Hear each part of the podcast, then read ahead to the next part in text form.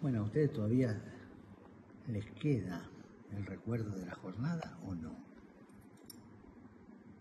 Bueno, todos dicen que sí. Me alegra eso. Es un recuerdo que no es para estar envasado, ¿eh? O en un álbum de fotos. Es un recuerdo vivo. Y ustedes tienen que mantenerlo vivo.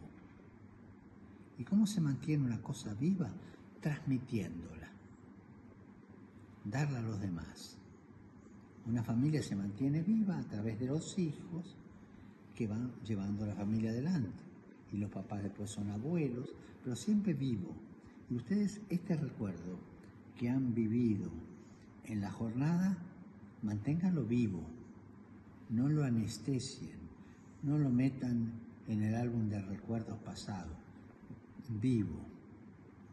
Y cuéntenlo Cuéntenos en la universidad, cuéntenos en la escuela, cuéntenos en el trabajo. Cuenten qué vivieron ustedes, qué vivieron ustedes, esa masa de más de un millón y medio que estaba allí. Y sobre todo, qué sintieron. Eso les pido ahora. Sean misioneros, sean propagadores, sean testigos de lo que han vivido. Y gracias, gracias por el testimonio que tienen ustedes. Y ahora les toca esto, ser testigos. Que Dios los bendiga, que la Virgen los cuide. Y no se olviden de rezar por mí. Gracias.